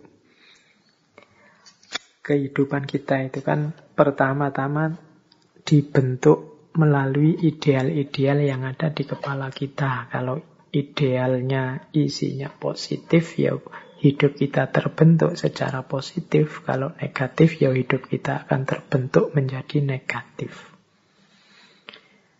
Ini nyambung dengan quotes-nya Benjamin Disraeli. Benjamin Disraeli bilang, masukkanlah gagasan-gagasan besar dalam pikiranmu. Karena engkau tidak akan pernah lebih tinggi dari yang engkau pikirkan. Ini Benjamin Disraeli lebih tegas lagi menyebut, yuk kita berpikir itu harus berpikir yang besar. Karena kehidupan kita, diri kita itu tidak pernah melebihi pikiran kita. Jadi dia selalu sesuai pikiran kita, bisa di bawahnya. Tapi kalau kita hanya gagasan-gagasan kecil, ya hidup kita akan sekecil gagasan kita. Maka masukkanlah gagasan-gagasan besar. Karena engkau tidak akan pernah lebih tinggi dari yang engkau pikirkan. Nah ini teman-teman hari ini harus lebih hati-hati lagi. Hari ini beragam gagasan masuk ke kepala kita. Tolong diperhatikan gagasan-gagasan itu konstruktifkah untuk pembentukan diri kita menjadi orang yang besar. Jangan sampai kita sibuk memasukkan gagasan-gagasan kecil, kita meributkan hal-hal yang sepele tidak penting, sehingga akhirnya hanya di level itulah kita terbentuk. Nah, saya tampilkan juga sebuah quote selanjutnya dari Walt Disney. Kalau ini teman-teman mesti kenal ya. Animator, produser, sutradara, pengisi suara. Sekarang bahkan ada perusahaannya yang luar biasa. Kata Walt Disney apa? If you can dream it, you can do it. Kalau engkau bisa memimpikannya, pasti engkau bisa melakukannya, pasti engkau bisa mewujudkannya. Mimpilah. Mimpilah tentang hal-hal yang besar. Mimpilah menjadi orang besar. Mimpilah menjadi orang yang luar biasa. Maka engkau akan jadi orang yang juga luar biasa. Ini dawuhnya Walt Disney. Dan dia, mungkin dia membuktikan ucapan kata-katanya sendiri. Mimpi-mimpinya terwujud semua. If you can dream it, you can do it. Hari ini di antara kita bahkan banyak yang bermimpi saja tidak berani. Padahal mimpi itu kan gratis, tinggal kamu panjang, kamu patok di kepalamu. Aku ingin menjadi seperti ini, aku ingin menjadi sosok yang begini, dan seterusnya. If you can dream it, you can do it. Kemudian ada juga quotes dari Ralph Waldo Emerson. A person is what he or she think about all day long. Seseorang itu adalah apa yang dia pikirkan tentang dirinya sepanjang waktu. Jadi engkau anggap dirimu siapa, seperti itulah engkau. Kalau teman-teman merasa bahwa Pak, saya ini ya Pak, anak mahasiswa, jadi mahasiswa itu kan kalangan terdidik, jadi saya itu ya harusnya berperilaku seperti kalangan yang terdidik ya Pak. Loh itu kalau pikiranmu begitu, yang kau lakukan kan juga seperti itu. Tiap hari mungkin engkau berusaha hati-hati untuk bersikap berperilaku seperti orang terdidik. Pak saya itu sejak kecil oleh orang tua sudah di jejali wawasan-wawasan agama. Harusnya saya menjaga amanat orang tua ini ya Pak. Oh iya silahkan. Pikiranmu begitu. Ya engkau akan mewujudkan dirimu. Tidak akan jauh-jauh dari situ. Tapi kalau kamu pikirannya berbeda, ya engkau akan mewujudkan secara berbeda. Misalnya begini, Pak saya sejak kecil itu kan sama orang tua dijejali wawasan-wawasan agama. Sekarang kan saya sudah dewasa Pak, berhak berpikir sendiri. Jadi ya saya akan milih sendiri, saya akan hidup sesuai keinginan saya sendiri secara merdeka. Toh saya sekarang orang dewasa. Ya seperti itulah hidupmu akan terwujud. Apa yang engkau pikirkan tentang dirimu, seperti itulah dirimu akan terlahir. A person is what he or she think about all day long. Nah, jadi ini law of attraction wisdom bagian kekuatan intelijensi. Jadi apa yang dipikiranmu, itulah dirimu. Terakhir ini ada quotes dari Albert Einstein. Imagination is everything. It is the preview of life coming attraction. Imajinasi adalah segalanya. Imajinasilah Imajinasi itulah yang jadi preview of life coming attraction. Preview itu kayak apanya? Pertunjukan awalnya. Seperti ini loh nanti yang terjadi. Itu imajinasi. Kemajuan-kemajuan manusia hari ini hampir semua itu kan diawali dari imajinasi-imajinasi pesawat terbang, kapal laut, kemudian apa pun produknya manusia itu kan awalnya kan imajinasi. Gimana ya manusia bisa nyebrang air tidak tenggelam, tanpa harus jadi wali dulu naik wali ya tinggal jalan. Tapi ini bisa nyebrang sungai, bisa terbang di atas awan. Itu kan awalnya hanya imajinasi-imajinasi. Tapi karena keseriusan dan kedahsyatan potensi manusia juga fasilitas-fasilitas yang diberikan alam yang semula imajinasi akhirnya mewujud dalam realita. Maka katanya Albert Einstein, imagination is everything. It is the preview of life coming attraction. Jadi imajinasi yang muncul di kepala kita, mungkin di kepala para ilmuwan, orang-orang pintar, itu adalah preview dari apa yang nanti akan benar-benar ada. Preview itu kayak trailernya film itu. Jadi ya nanti tidak jauh-jauh dari situlah isinya. Nah, itu imajinasi. Maka teman-teman jangan takut bermimpi, jangan takut berimajinasi. Siapa tahu dari situ nanti muncul karya-karya, muncul produk-produk yang luar biasa yang sebelumnya oleh banyak orang dianggap tidak mungkin. Itu kumpulan wisdom pertama berhubungan dengan kekuatan intelijensi. Sekarang kumpulan wisdom kedua sehubungan dengan law of attraction yang berhubungan dengan perubahan. Ini saya ambil beberapa quote dari tokoh-tokoh yang mungkin teman-teman akrab kenal. Ini untuk menegaskan yang saya jelaskan tadi di depan sehubungan dengan the law of attraction. Misalnya yang pertama saya ambil dari Rowling. Ini J.K. Rowling, teman-teman mesti hafal ya, ini yang nulis Harry Potter. Beliau ini punya satu quotes yang menurut saya nyambung dengan the law of attraction. Kata Rowling, kita tidak memerlukan magic, kita tidak memerlukan sihir untuk mengubah dunia kita. Kita sudah punya semua kekuatan yang kita butuhkan dalam diri kita. Jadi, kita ingin dunia ini wajahnya seperti apa? Kuncinya ada di kita. Kita ingin seperti apa saja, kita punya kekuatan, kita punya potensi untuk itu. Kita ingin membangun dunia, menjadi sangat indah atau hancur lebur. Sama-sama kita punya daya untuk melakukannya. Tidak harus nunggu belajar ilmu sihir kayak Harry Potter itu. Tidak harus. Engkau bisa sudah. Engkau memimpikan apa pun, engkau bisa, engkau mampu. Nah, yang kedua, untuk mencapai tujuan yang belum pernah dicapai sebelumnya, engkau harus mulai melakukan apa yang belum pernah engkau lakukan sebelumnya.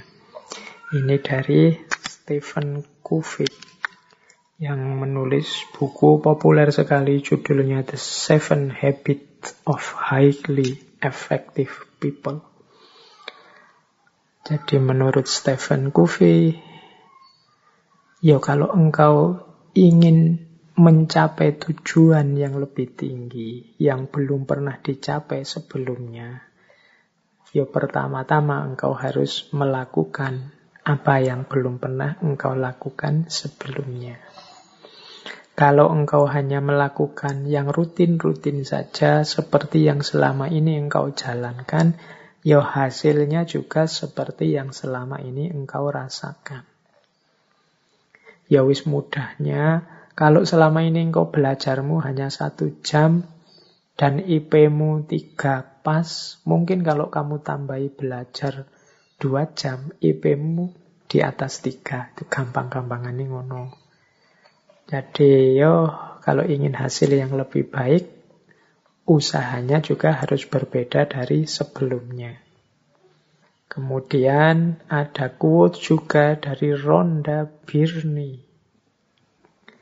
Menurut Ronda Birni, setiap kesempatan untuk mengubah hidupmu, setiap detik adalah kesempatan untuk mengubah hidupmu. Karena di setiap kesempatan engkau dapat mengubah caramu merasakan.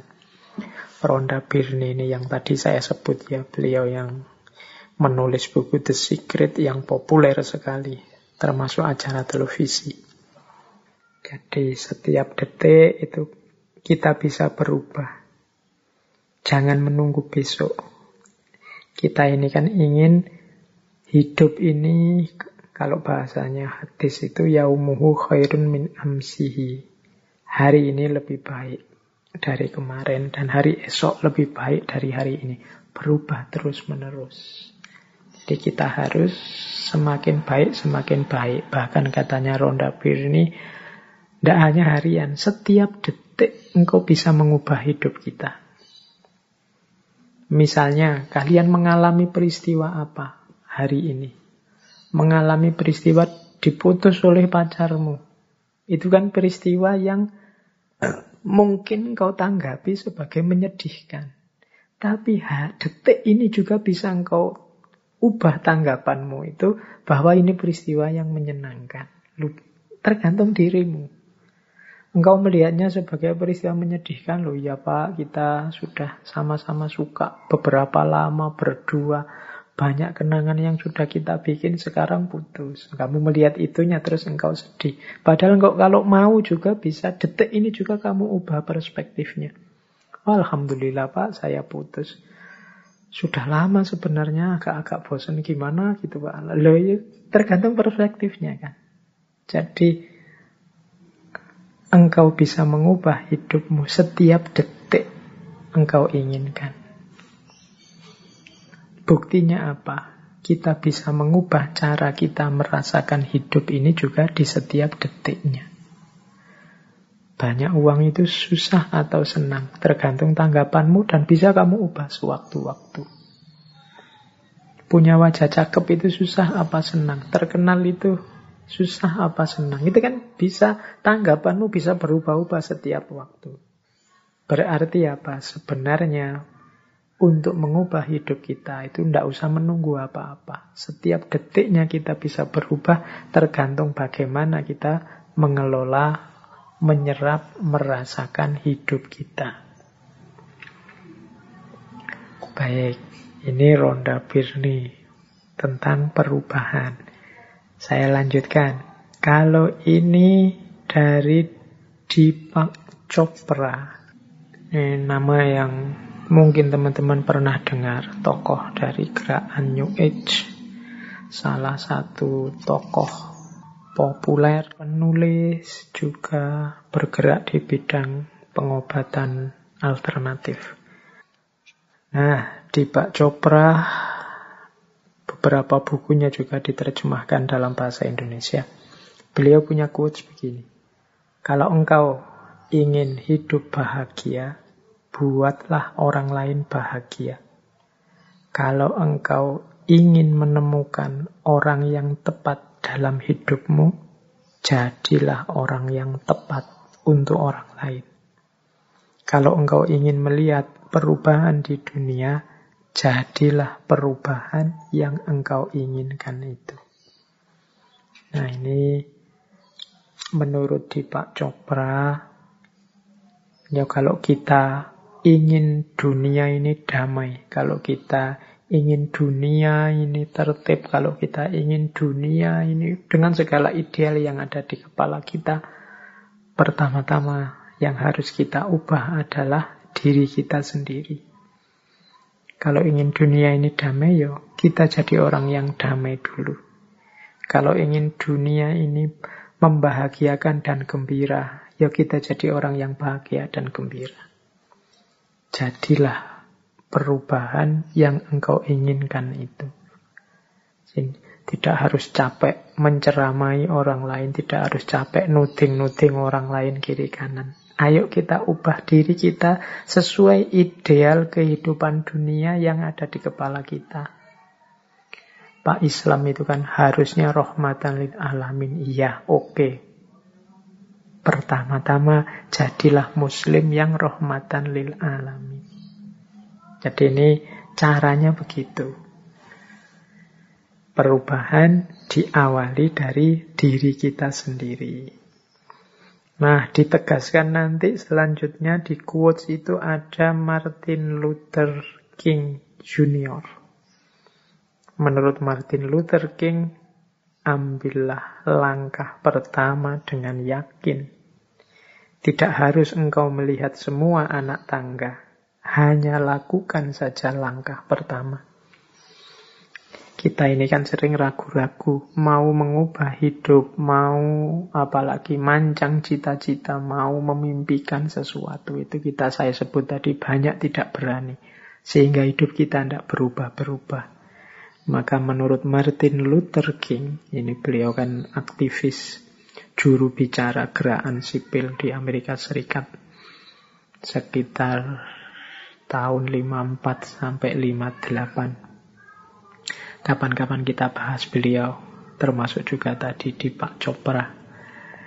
Nah, menurut Martin Luther King, sudahlah melangkah saja. Tidak usah terlalu banyak mempertimbangkan macam-macam. Tidak harus engkau lihat semua anak tangga. Kalau memang itu sudah bagus dan mantap, engkau yakin jalan. Tidak usah dibahas lagi, didiskusikan lagi. Dicari semua kemungkinan konsekuensinya malah tidak jalan-jalan katanya Martin Luther. Ambil langkah pertama. Jalanlah. Kalau tidak begitu hidupmu tidak akan berubah. Terlalu banyak pertimbangan. Oke baik kita lanjutkan lagi nah law attraction wisdom yang ketiga ini saya ambil juga beberapa quotes. Ambil nafas dulu sebentar. Ini sejak tadi ya kita ngegas terus kajiannya. Ya karena materinya banyak ini waktunya sisa sedikit. Nah, kalau tentang kebahagiaan, pertama saya bawakan misalnya dari Oprah Winfrey. Ini Teman-teman pasti pernah dengarlah nama beliau. Menurut Oprah Winfrey, syukurilah apa yang engkau miliki, engkau akhirnya akan memiliki lebih banyak. Kalau engkau hanya memperhatikan apa yang belum engkau miliki, engkau tidak akan pernah merasa cukup. Nah, kalau ini kembali pada prinsip enam langkah law of attraction tadi ya Di antara langkahnya adalah mensyukuri apa yang sekarang kita miliki. Begitu kita bersyukur berarti kita siap untuk ditambah. Engkau akhirnya akan memiliki lebih banyak. Banyak di antara kita yang tidak bersyukur. Yang jadi fokus pikiran kita apakah adalah apa yang kita tidak punya. Padahal yo pinter, IP-nya tinggi, dicintai dosen-dosennya, tapi hanya gara-gara tidak punya pacar, tiap hari sumpek mikir tidak punya pacar ini saja. Padahal ya istrinya cantik, padahal ya kaya raya, padahal ya hidupnya terjamin semuanya. Tapi hanya gara-gara ndak punya anak misalnya. Tiap hari mikir satu ini saja. Akhirnya lupa bersyukur. Seolah-olah hidupnya punya kekurangan yang besar sekali. Nah ini kita tidak akan bahagia kalau hanya memperhatikan apa yang belum kita miliki. Kita harus lebih banyak fokus mensyukuri apa yang sudah kita miliki bukan disibukkan hanya oleh apa yang kita belum punya. Biasanya kita itu lebih sibuk dengan apa yang kita tidak punya daripada mensyukuri apa yang kita sudah punya. Maka law of attraction mengajari kita ya basisnya adalah bersyukur. Kemudian ada juga quotes yang saya bawa senantiasa, jadilah versi dirimu yang terbaik daripada menjadi versi tiruan orang lain. Quotes ini mengajarkan kita untuk yo kita harus otentik, berani bermimpi, berani menginginkan. Banyak di antara kita yang menginginkan sesuatu saja tidak berani, memimpikan sesuatu saja tidak berani, kita bisanya hanya mengikuti orang. Kita bisanya menjadi versi tiruannya orang lain. Kita tidak eksis jadi diri kita sendiri. Kita punya kiblat-kiblat yang kiblat itu menjadi tiruan diri kita. Jadi kita selalu saya ingin menjadi seperti ini, menjadi seperti itu. Kita tidak mendeklarasi untuk jadi diri kita sendiri tapi versi yang terbaik, versi yang optimal, versi yang maksimal. Ya bekalnya tetap ilmu, bekalnya tetap muhasabah, merenungi diri aku ini versi terbaikku seperti apa, kelemahan kelebihanku apa, aku ini cocoknya melakukan apa, passionku apa dan lain sebagainya. Jadi di situ nanti kita bisa jadi versi terbaik dari diri kita sendiri.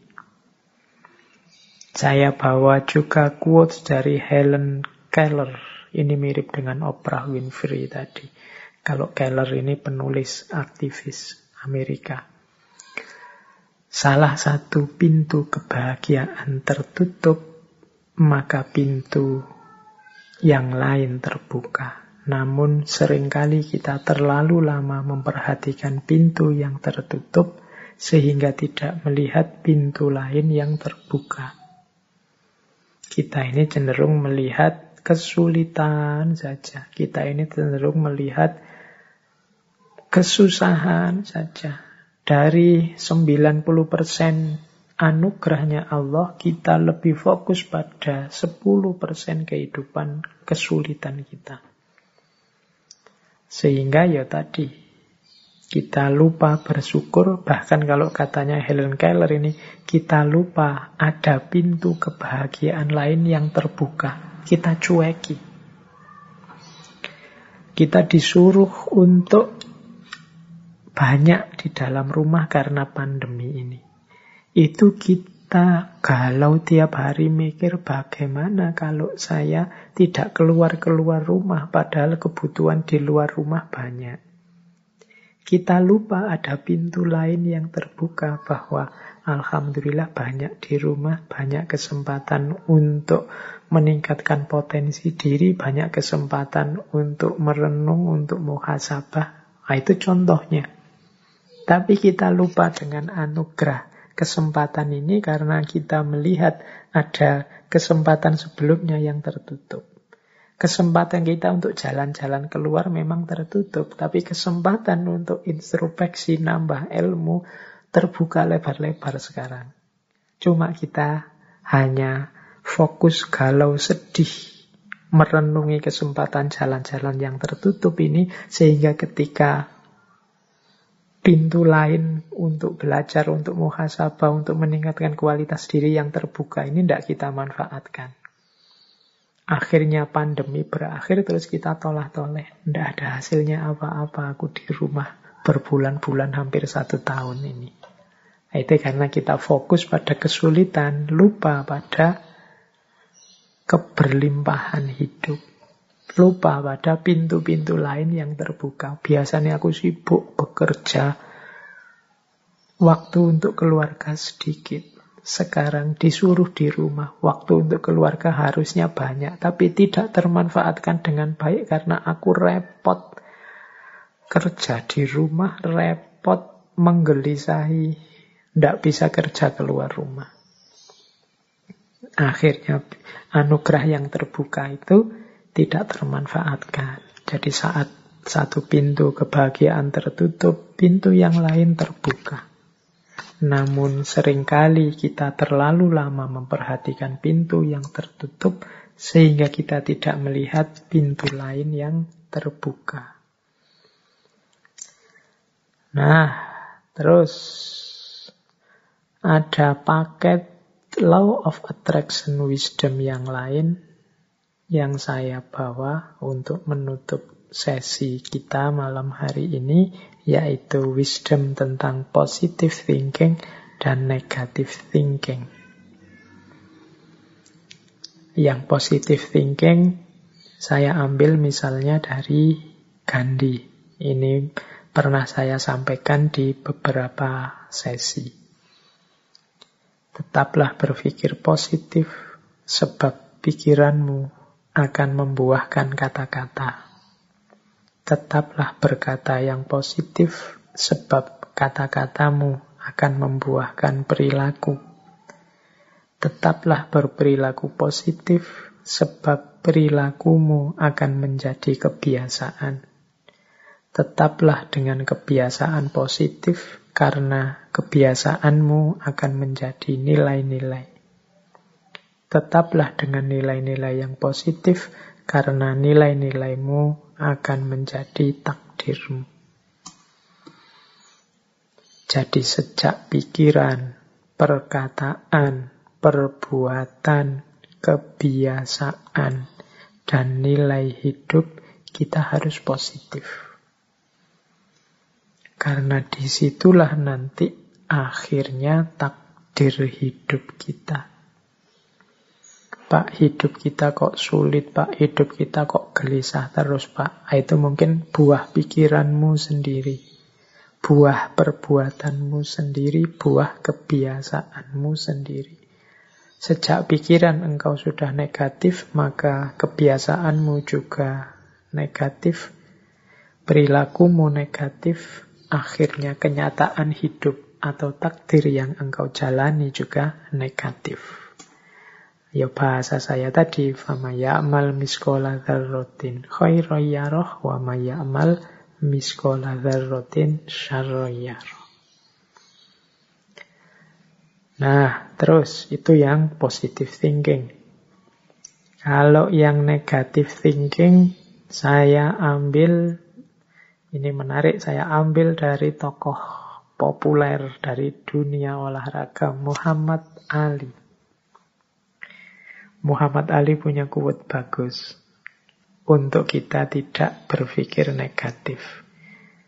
Jadi Muhammad Ali punya kata mutiara tentang berpikir negatif dalam hal ketidakmungkinan. Maksudnya kita itu kan sering kalau mau melakukan sesuatu, mau bermimpi yang besar-besar, kita patahkan mimpi kita sendiri dengan, ah tidak mungkin.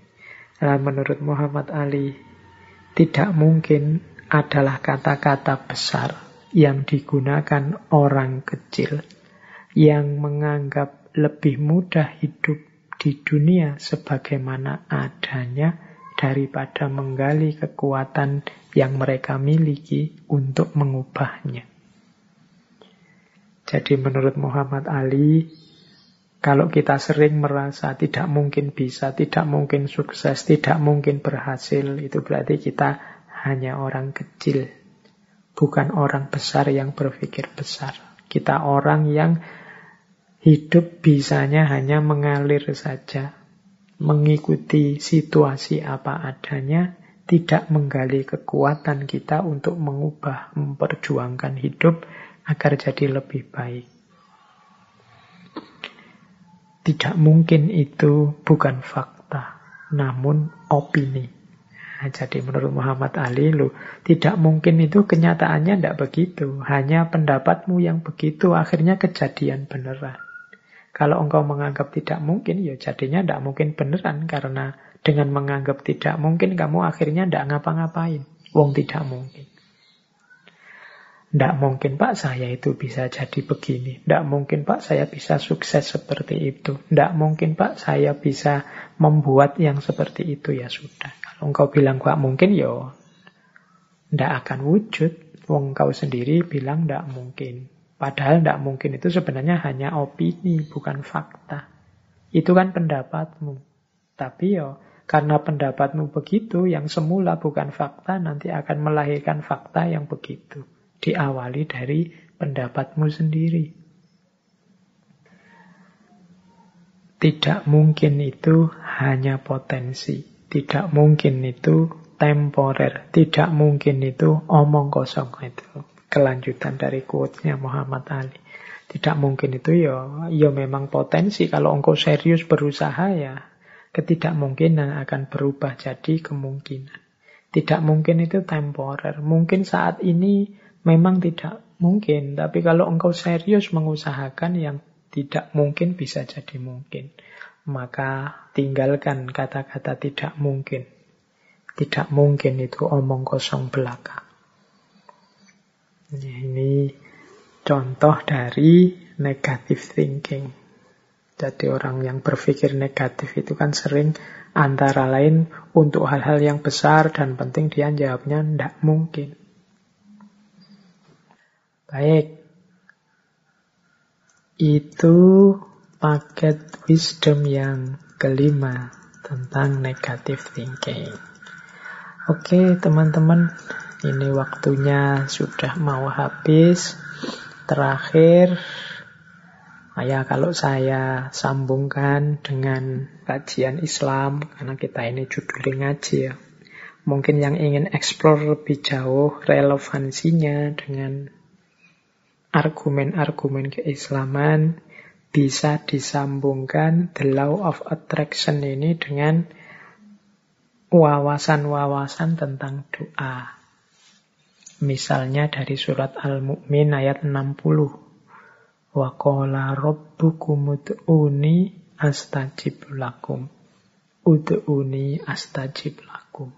Berdoalah padaku, pasti aku penuhi tadi ya di proses law of attraction tadi kan awalnya mintalah, inginkanlah.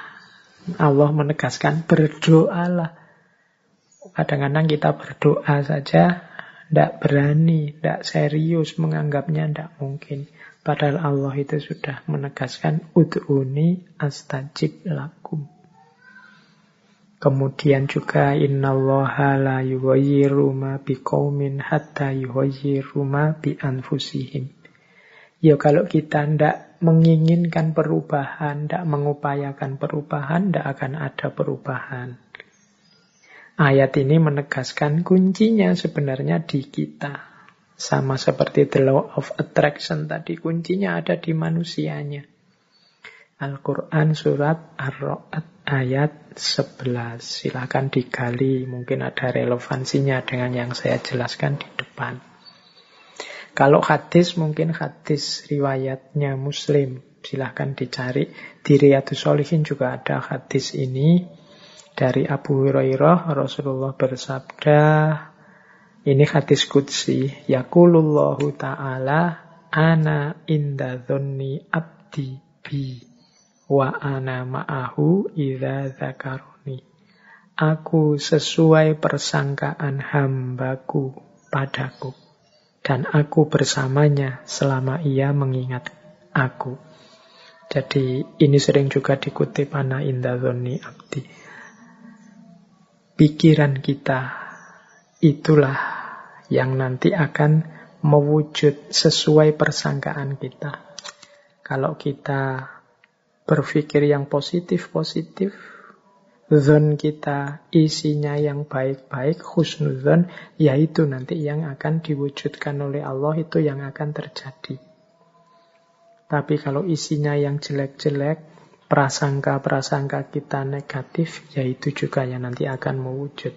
Terserah persangkaan hambaku padaku. Kalau engkau menganggap Allah maha penyayang, maha pemurah, ana indah abdi. Demikian juga sebaliknya. Ya silahkan mungkin ada yang tertarik mau meneliti teori the law of attraction ini kalau dalam perspektif Islam dengan Al-Quran dan hadisnya mungkin ada kesamaan-kesamaan tertentu dengan ayat-ayat atau hadis-hadis atau pandangan para ulama tertentu. Yo, mungkin ada yang Pak, kalau begitu apa ndak cocokologi? Kan sekarang banyak kritik-kritik kalau ada orang mengeluarkan gagasan terus disebut cocokologi. Mencocok-cocokkan saja.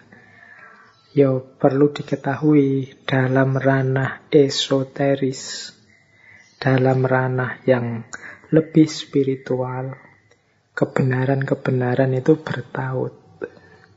Jadi ketemu. Isinya memang mirip dan bahkan sama. Dalam Islam ada cinta, dalam Kristen ada cinta, dalam Buddha ada cinta, dalam Hindu ada cinta, dalam khasanah peradaban-peradaban kuno ada cinta. Ini tidak bisa kemudian disebut kalau saya membicarakan cinta kemudian menyambungkan antara tradisi Islam dengan tradisi yang lain disebut cocokologi karena memang kebenaran-kebenarannya bertaut. Nyambung. Ya, nanti teman-teman bisa memperbandingkan. Kan kajian kita ini sudah 200-an lebih. Nah itu di situ ada kesamaan-kesamaan khususnya ketika mulai masuk ke ranah rohaniah, ke spiritual. Oke, yo kapan-kapan nanti kita membahas tentang esoterisme dan eksoterisme ranah yang lebih batiniah dengan ranah yang lebih plural beragam ranah kenyataan. Baik, saya kira itu teman-teman pancingan-pancingan untuk kajian kita malam hari ini. Yang tertarik lebih dalam hari ini banyak buku-buku yang konotasinya tentang the law of attraction. Silahkan digali, diperdalam lebih jauh bagi yang tertarik. Mungkin bila perlu digali sampai ke akar-akar ajarannya. Malam hari ini kan saya hanya nyinggung-nyinggung tampilan-tampilan teoritis permukaannya saja. Kita belum masuk sampai ke akar-akar ajarannya yang tadi saya sebut. Dimulai sejak hermetismenya Yunani, mungkin gagasan-gagasan Buddhisme, Hinduisme, termasuk Sufisme, Islam, dan lain sebagainya. Oke, untuk malam hari ini saya cukupkan sekian dulu. Mohon maaf kalau ada yang kurang berkenan, mungkin satu dua kekurangan apa, mohon dimaklumi kalau ada kekhilafan, kealpaan yang teman-teman ngerti benernya seperti apa, ya silahkan disampaikan.